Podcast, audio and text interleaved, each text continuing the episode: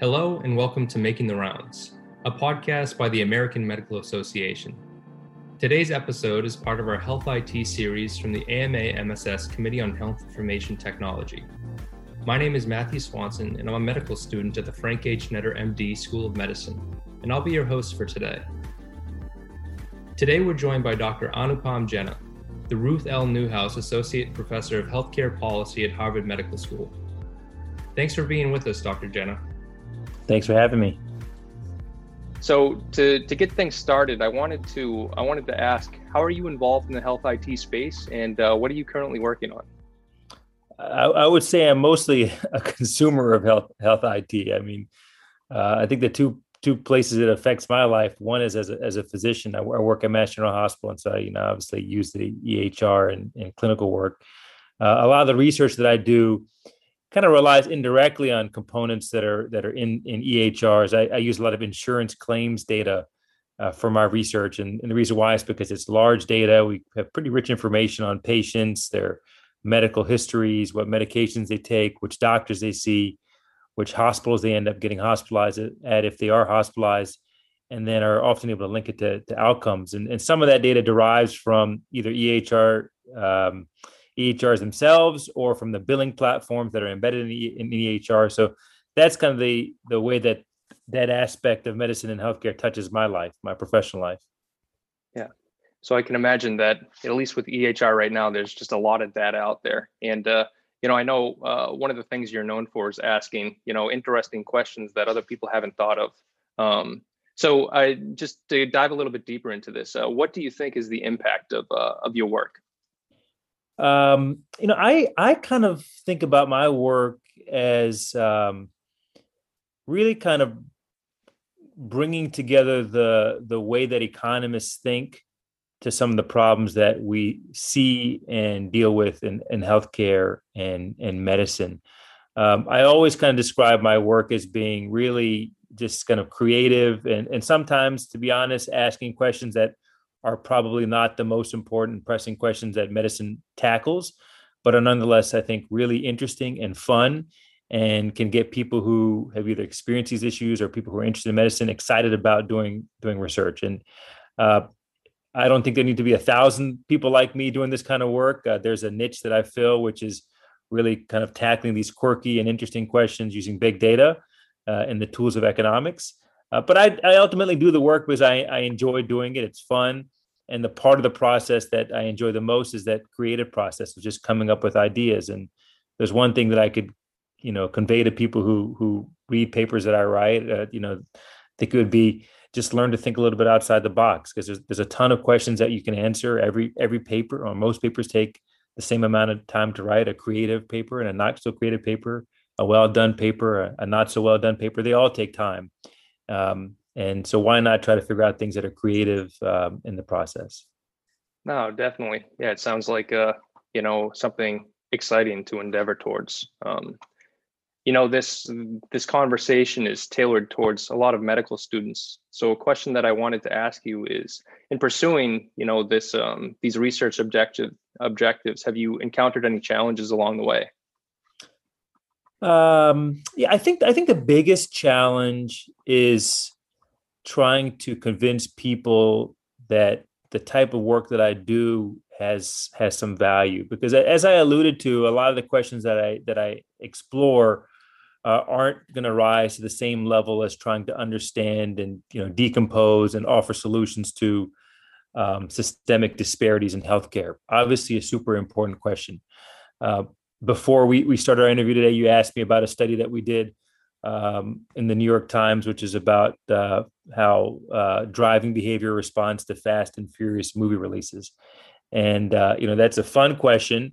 I, I, would like to think that the question is not just limited to whether or not Fast and Furious movies have this unintended effect on on driving behavior, but maybe as, as answering a more fundamental question that, that actually physicians and, and health policy research think, think about, which is what's the impact of media on behavior? I mean, there's like probably hundreds of studies that link video game uh, playing and watching violent movies to certain forms of behavior. None of those studies are causal. We shouldn't really um, kind of look at them as being causal. And the reason why is that people who play violent video games tend to be different than people who who don't. And you don't know that the video games that are causing a certain behavior that you're studying, as opposed to the underlying characteristics and behaviors of that person in the first place. Uh, and so the the Fast and Furious study, while it was really fun, and the reason I was attracted to it is because it was was fun. I think helps at least propose a way that people who are interested in these questions in the clinical world could use tools from economics. It's a natural experiment. You know, these movies just come out on certain days of the year, and you can look at changes in behavior that is specifically highlighted and glorified by that movie, which is it's fast. It's about, like I said, it's about fast driving, not slow and deliberate driving, right? So you you have a very clear prediction about what you'd expect to see. Um, yeah. I think that's the biggest challenge that, that I face. Yeah. Um, so you know, just talking about medical students, a lot of the research and the studies that we see, at least from my perspective, they don't really, for the most part, you don't really come across very many people asking fun and creative questions, uh, questions that you know, um, uh, questions that I don't know how to describe it, but um, uh, fun questions, I guess. So it's nice to introduce you as someone that you know the these people exist out there. There's there's mentors out there. There's there's people that are asking these questions, and that's something that you know medical students can do as well. Um, you took care of the nation. It's time for the nation to take care of you. The AMA stood by America's physicians and patients during the pandemic, and we're not stopping there. We're fixing prior authorization, leading the charge on Medicare payment reform, supporting telehealth, fighting scope creep, and reducing physician burnout. It's time to rebuild, and the AMA is ready. To learn more about the AMA Recovery Plan for America's Physicians, go to ama-assn.org slash time to rebuild. So another question, you know, it's been a crazy year this past year. Uh, has COVID impacted your work in any way? No, not at all. Wait, okay. I'm, I'm, I'm, just joking. yeah, I mean, it it it it, it certainly it certainly impacted uh, my life as long as everybody else's life. I mean, I'm I'm very blessed, and, and so the impacts on me are much much smaller than on, on most others. Um, you know, I have um, I have kind of intentionally stayed away from COVID related research, um, in part because there's just a flurry of people asking a flurry of questions, and it's hard to rise um, kind of rise above the uh, above the, the, the voluminous number of studies that are being performed. Um, we do have a study that we've done on COVID, which is like kind of uh, close to my form of other types of work, and I, I'm guessing that this study will come out before the, the podcast or this show is released, so I can I can disclose it here. Um, the basic idea behind uh, the study was the following: is how do you know whether or not social gatherings, small social gatherings, lead um, uh, to disease spread, uh, which is obvious in some sense because we know how the disease spreads. It spreads by person-to-person contact largely. Um, but how do you quantify exactly how much a single social gathering uh, would have an impact on the likelihood of uh, the person who gathered getting COVID 19? That's like an important question for policy people. Um, it's an important question for epidemiologists who are trying to model um, how interactions between human beings uh, you know, lead to further growth of the disease. Uh, the insight that we had, or the, the problem that we recognized, was that this is a hard question to study because people who tend to gather um, socially may be different than people who don't. And so, if we see differences in COVID 19 rates between those who gather and those who don't, how do we know that that's because of the decision to gather versus all the other things that they may have decided to do or not do, like wear masks or go to bars or restaurants, whatever, whatever it may be?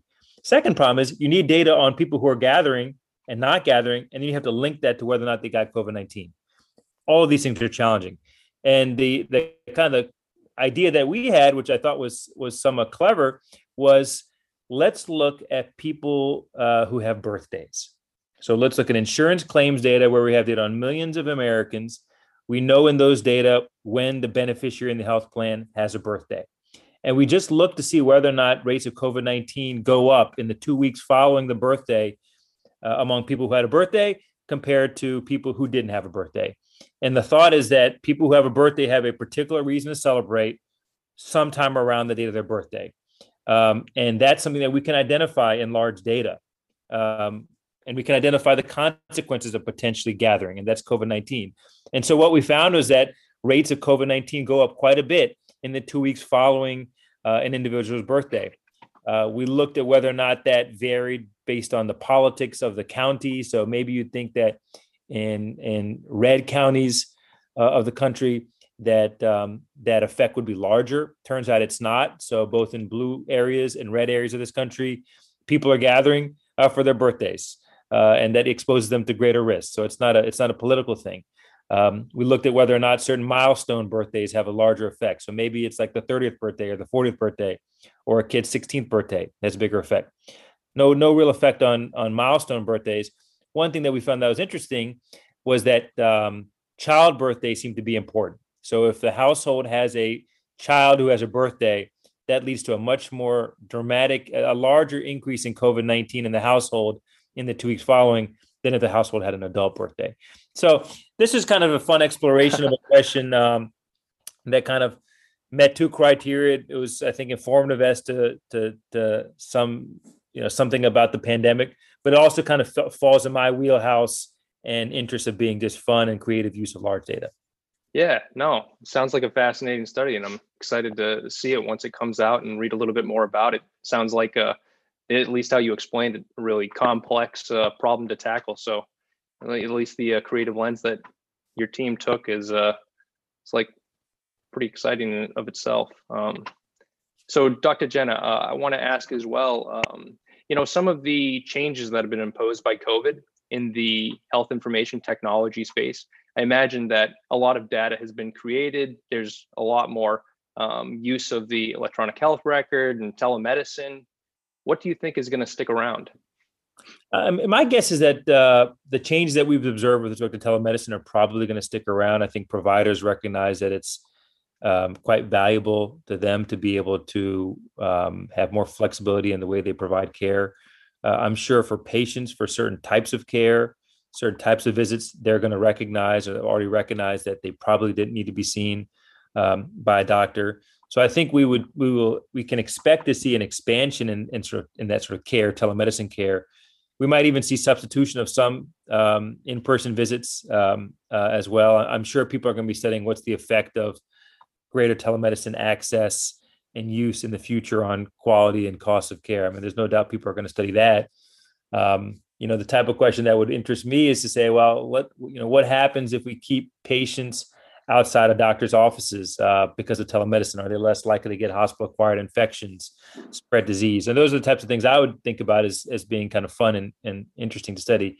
Um, as far as electronic health records, I don't know that the pandemic will necessarily have had a huge effect on how EHRs are used. I, I think that the biggest place is going to be really in in um, in telemedicine.